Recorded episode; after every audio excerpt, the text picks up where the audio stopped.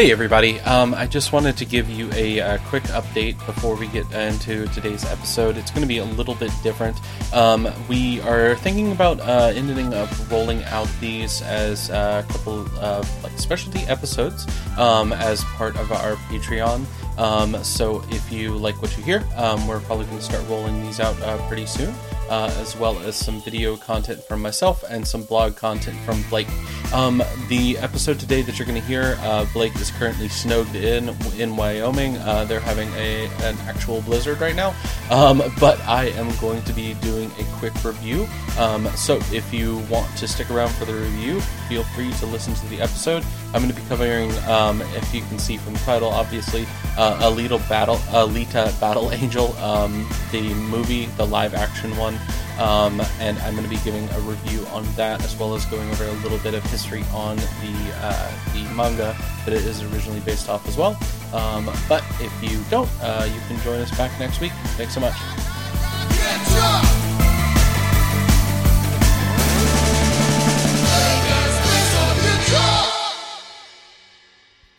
Okay, uh, so I'm gonna go ahead and jump in uh, with uh, Alita Battle Angel, um, or is the actual manga is uh, named, uh, I think it's Gunnm, uh, which is going to be uh, known with the English translation as Battle Angel Alita, or what it was turned into when it came to America. Uh, I think Gunnm means gun dream. It's um, a manga that is really cyberpunk. Um, and uh, it's if you don't know what that is, it's it's uh, going to be like a mixed between uh, like futuristic and uh, kind of beaten down society. I usually kind of think about it as like uh, you know like uh, not as hipstery as steampunk, um, but it's definitely more uh, science fictiony. But it's kind of grungy at the same time. So if you took like the the sleekness of a lot of science fiction worlds, and then you just added like a layer of dirt on top of it,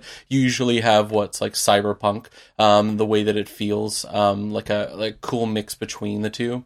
Um, I will preface this by saying that I have not read through the manga yet. Um, I did see the movie, um, and I have some opinions on that. Uh, so if uh, we're going in, I, I mentioned before, there's going to be some spoilers on the movie on this. Um, I am going to be reviewing it and going into a little bit of detail of what I saw inside of the movie. Um, but if you if you wanted to kind of uh, jump off at that point and go see the movie and then come back and see what I thought, um, I am more than happy to talk to you about it. Um, so, uh, what is this movie about? Okay, so uh, the movie itself is about this. Uh, okay, I I I came into the movie not reading the manga because I decided that I wanted to experience the movie without any preconceived notions and not have any bad feelings about it. So the world that I was introduced to was uh, this. It's like semi dystopian future, but not at all at the same time. So one of the things that that got me uh, right off the bat is that there is this like golden city in the clouds, right? And then there is this um, like city that's down below it but you never really feel like the poverty or the pain inside of the city or like the grunginess inside of the city. It's just like people would like to be in the nicer place that is above them is sort of how it came off to me which i i don't know if i if i really, really got a chance uh, to experience the world. I don't know if you've ever seen those movies inside of sci-fi um, that that do a good job of world building. Um, I, I I think the one that comes to mind immediately when I think about it is the original um, Matrix movie um, or uh, the original let's say Dune movie, um, where they they give you a sense of like the grandiosity of the the world that's around you, um, or the really like dark dystopian um, world that's around you. By having the people experience like the heat of the world or um like uh, this is a great example of it. So the dystopian thing that i'm sort of thinking about here is like mad max. If you've seen the original mad max it's not as good as the new mad max movie in in terms of making you feel like what the world around you is is like. I don't know if that's just because i you know i don't like mel gibson so much or if it's just because of how uh, fucking fantastic the new movie is. Um i mean what are you going to do? Put a guy that's rocking out to a guitar on top of a gigantic amp that's also tied to a um, monster truck and not say that that's badass? Anyways, um, so uh, when you get into that movie, every moment that uh, you spend inside of this desert, you can see these people breaking down and breaking apart.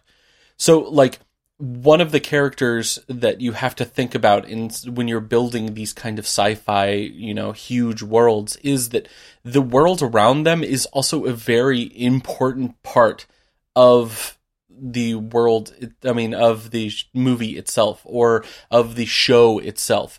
Um, it's like when we were covering cowboy bebop and you were going into uh, these different sections of these different worlds and every time that you landed on them you could see people interacting with them like normal people would. Well here's where i get back to alita.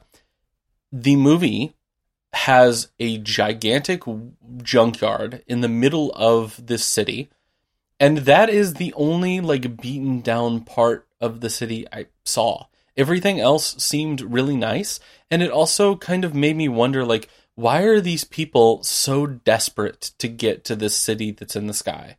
Like they they didn't seem like people were starving on the streets it seemed like anytime anybody wanted, you know, they, they lost an arm or lost a leg or something like that from an accident or something, they immediately were able to get, um, you know, a, a new appendage. It didn't, you didn't see these people that were just like suffering all the time it, you had like brief moments of it where they like had to remind you that what this world was supposed to be where like they would cut back to you know um, like an oppressive gigantic robot that's rolling through the streets or um, they would tell you about like these people that were like you know uh, killing other people on the streets seemingly for no reason. Uh, i'll get back to that in just a second. Um, but it, it didn't it didn't ever make me feel like I was in, you know, a world that I had to escape from. It it never made me feel like I I couldn't survive inside of this world without escaping to the city that was in the clouds above me.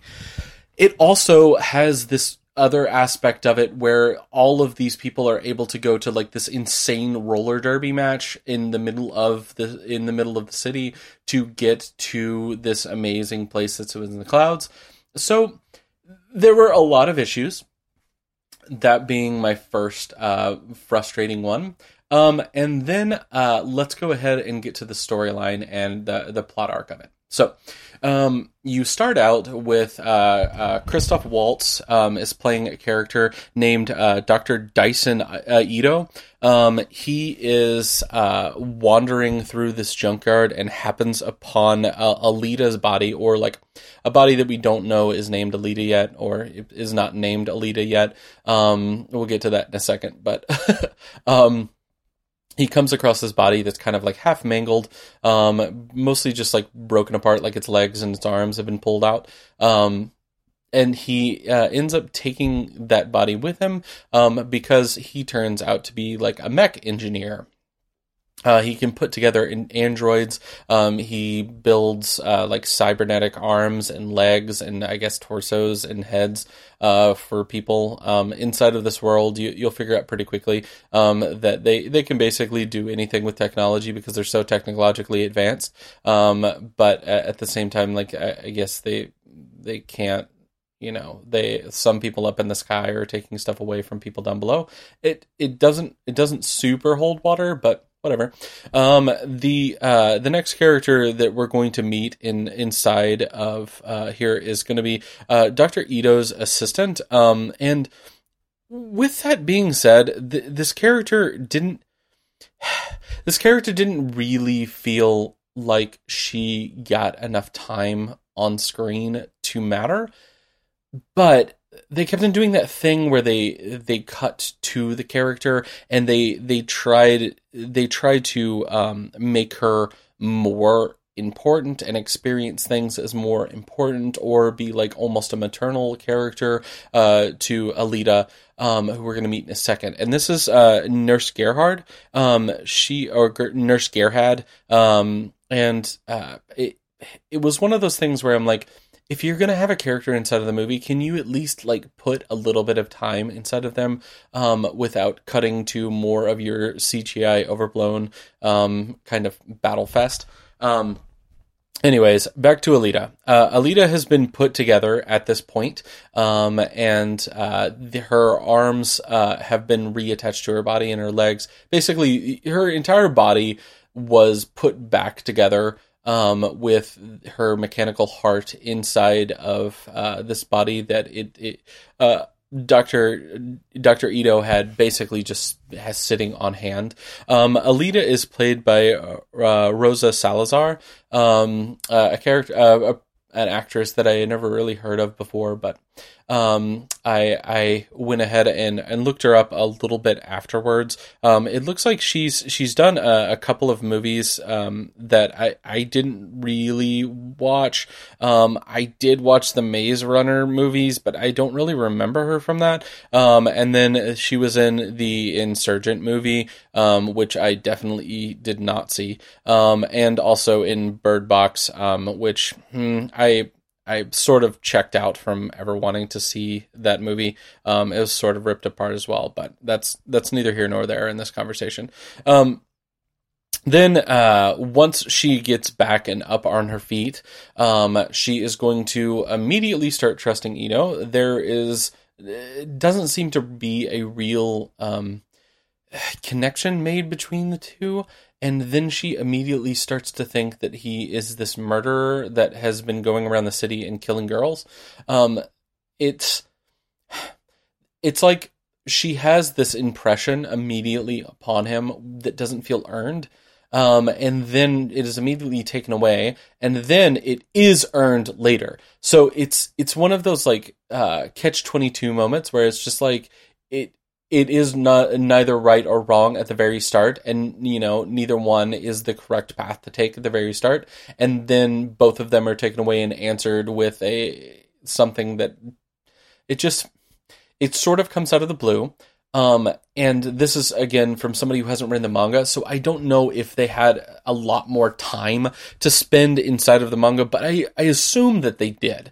Um, mostly because the the manga is really well regarded um, by a lot of people that I've talked to that like manga um, and uh, like you know cyberpunk anime um, or cyberpunk manga and are reading about it. They they told me that this is a really interesting you know a really interesting manga that I should check out.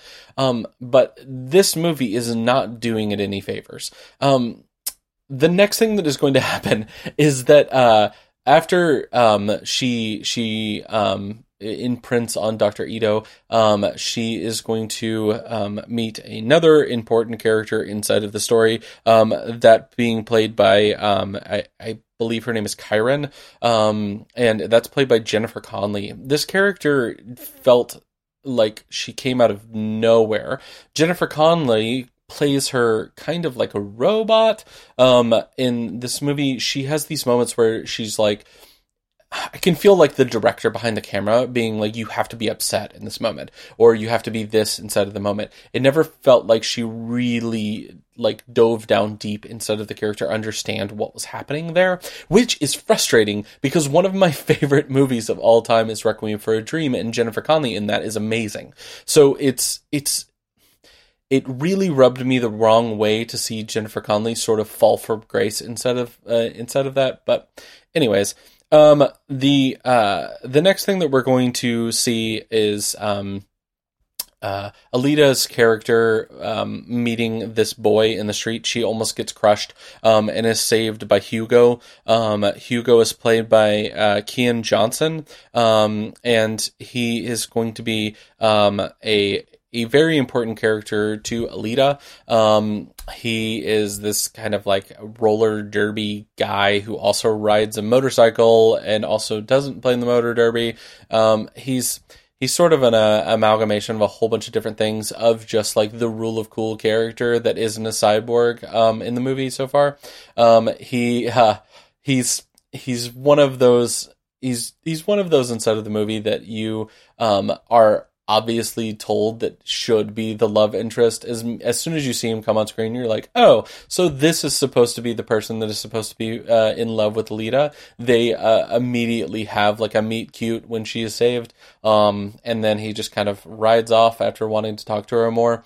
Um, Dr. Ido is going to be very protective of Alita, um, and then we hear more about how there is a murderer going around the streets, um, and then Alita stays up to see Dr. Ido sneaking off in the middle of the night. Um, Dr. Ido, it turns out, is hunting these people that are hunting girls in the street. And the reason why they are hunting these people is so that they can take parts from them. So it it's kind of it's kind of like a like a Jack the Ripper situation. Like I, we've been watching a lot of Soul Eater, um, so it, it, it had a moment where I was just like, oh, we just watched a thing that was a kind of a a cool take on Jack the Ripper. So this is kind of a cool take on that. And I thought, you know, um, it was just going to be one character. Instead, it was like a trio of three super powered robot people. Um, two of them uh, did not stand up to um, to Ido or it turns out Alita, who is going to get in the middle of this fight as well when Dr. Ido um, uh, starts to fight with his giant rocket hammer. Um, by the way, you heard that right. That is a giant rocket hammer that was in a movie that was put out by Hollywood. Um, so I, I'm like, you did some parts of the manga like well by having just like these random insane things that most people would be like that. That shouldn't be how you create a weapon. Um, also, like Christoph Waltz carrying it around, by the way, it's just like he just does not look like he can carry it. And also, there's a lot of moments where, like, if you see Thor carrying a hammer, you, his body type is just like, oh, that makes sense. Also, his hammer is much smaller.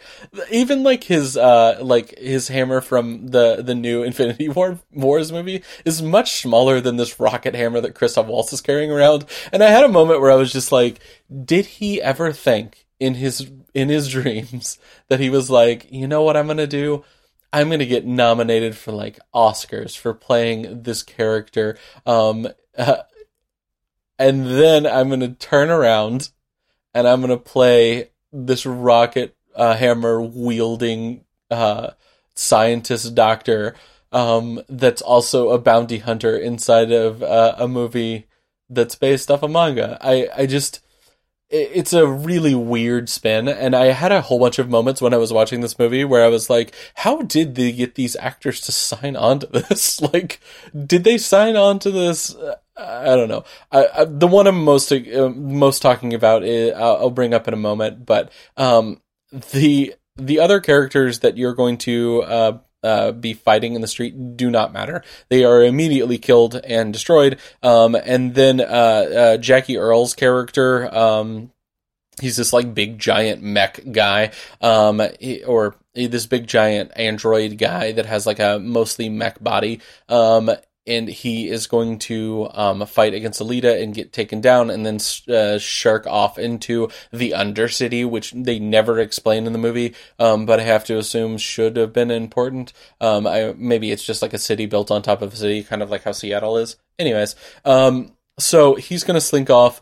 Uh, Alita's going to go back, um, and then uh, she's going to spend some more time with her her you know new father figure, Doctor Ido where they are going to turn in the heads of these bounties that they have collected um, to a giant, weird, rotating robotic face that is surrounded by giant mech robots. Um, that uh, he is also going to turn out to be some sort of a bounty hunter and explain that um, everybody inside of the city is um, you know, either either people living their lives or part of like this bounty hunter guild that lives inside of the city as well, instead of like police officers, because there's no real police here. It's kind of like the Wild West.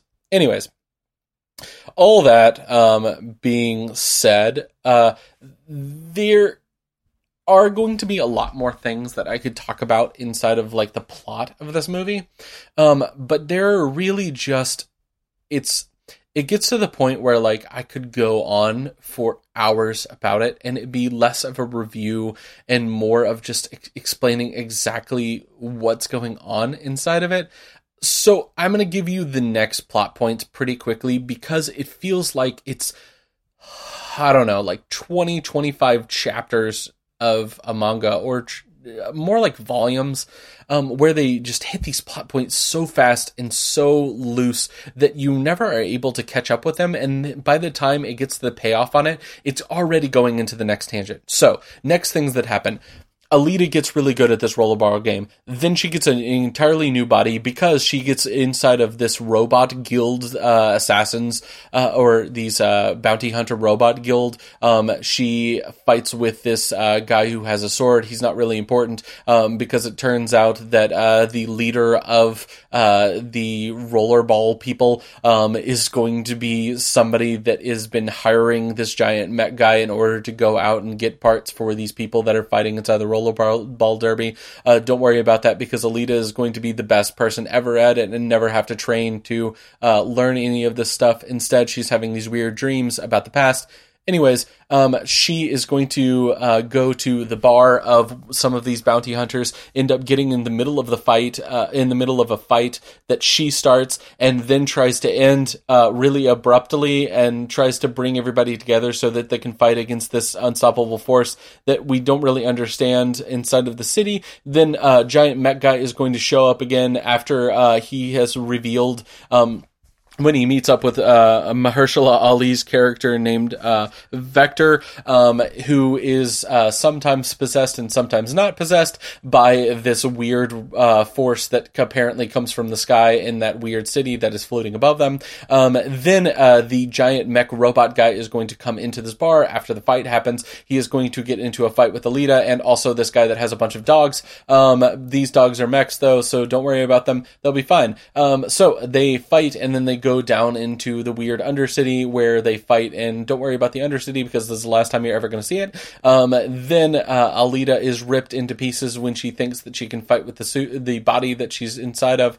Um, and uh, oh, did I mention that uh, she went out with her friends and found this weird crash ship? And then uh, inside the crash ship, there's like an alien race that left their mech suits or their robot suits, robot suits, or maybe they weren't aliens and maybe they were created by the humans on the planet and are super advanced um, uh, AI or something that left the planet. I don't know. They didn't explain it. Um, anyways, uh, so they uh, when she is completely decapitated decapitated by this giant mech guy, um, he is, she is going to be taken back to Doctor Ido's place where she is going to be put back together on top of this body that is super powerful. Um, then we find out that the only dream of the love interest is to go to the city in the sky, and then we find out that you can go to the city in the sky um, if you just win this rollerball ball tournament, which doesn't make any sense. And then there's this part where Alita literally offers her heart to him for some reason that is probably beautiful inside of the manga, but makes no sense inside of the show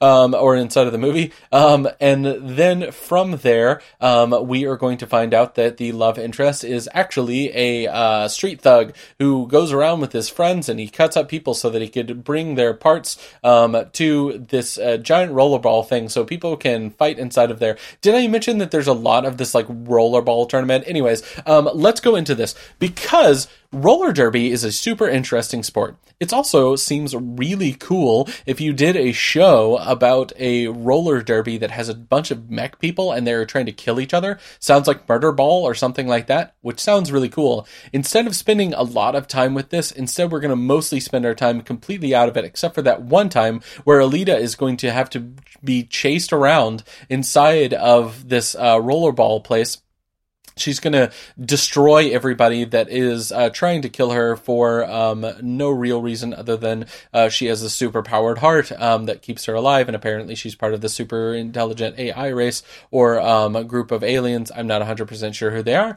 Anyways, um, so then uh, we are going to find, uh, she is going to find out that her boyfriend is part of these people that are stealing um, different people's body parts. Then uh, her boyfriend is going to be chased by this uh, this bounty hunter who's upset because he got showed up by Alita.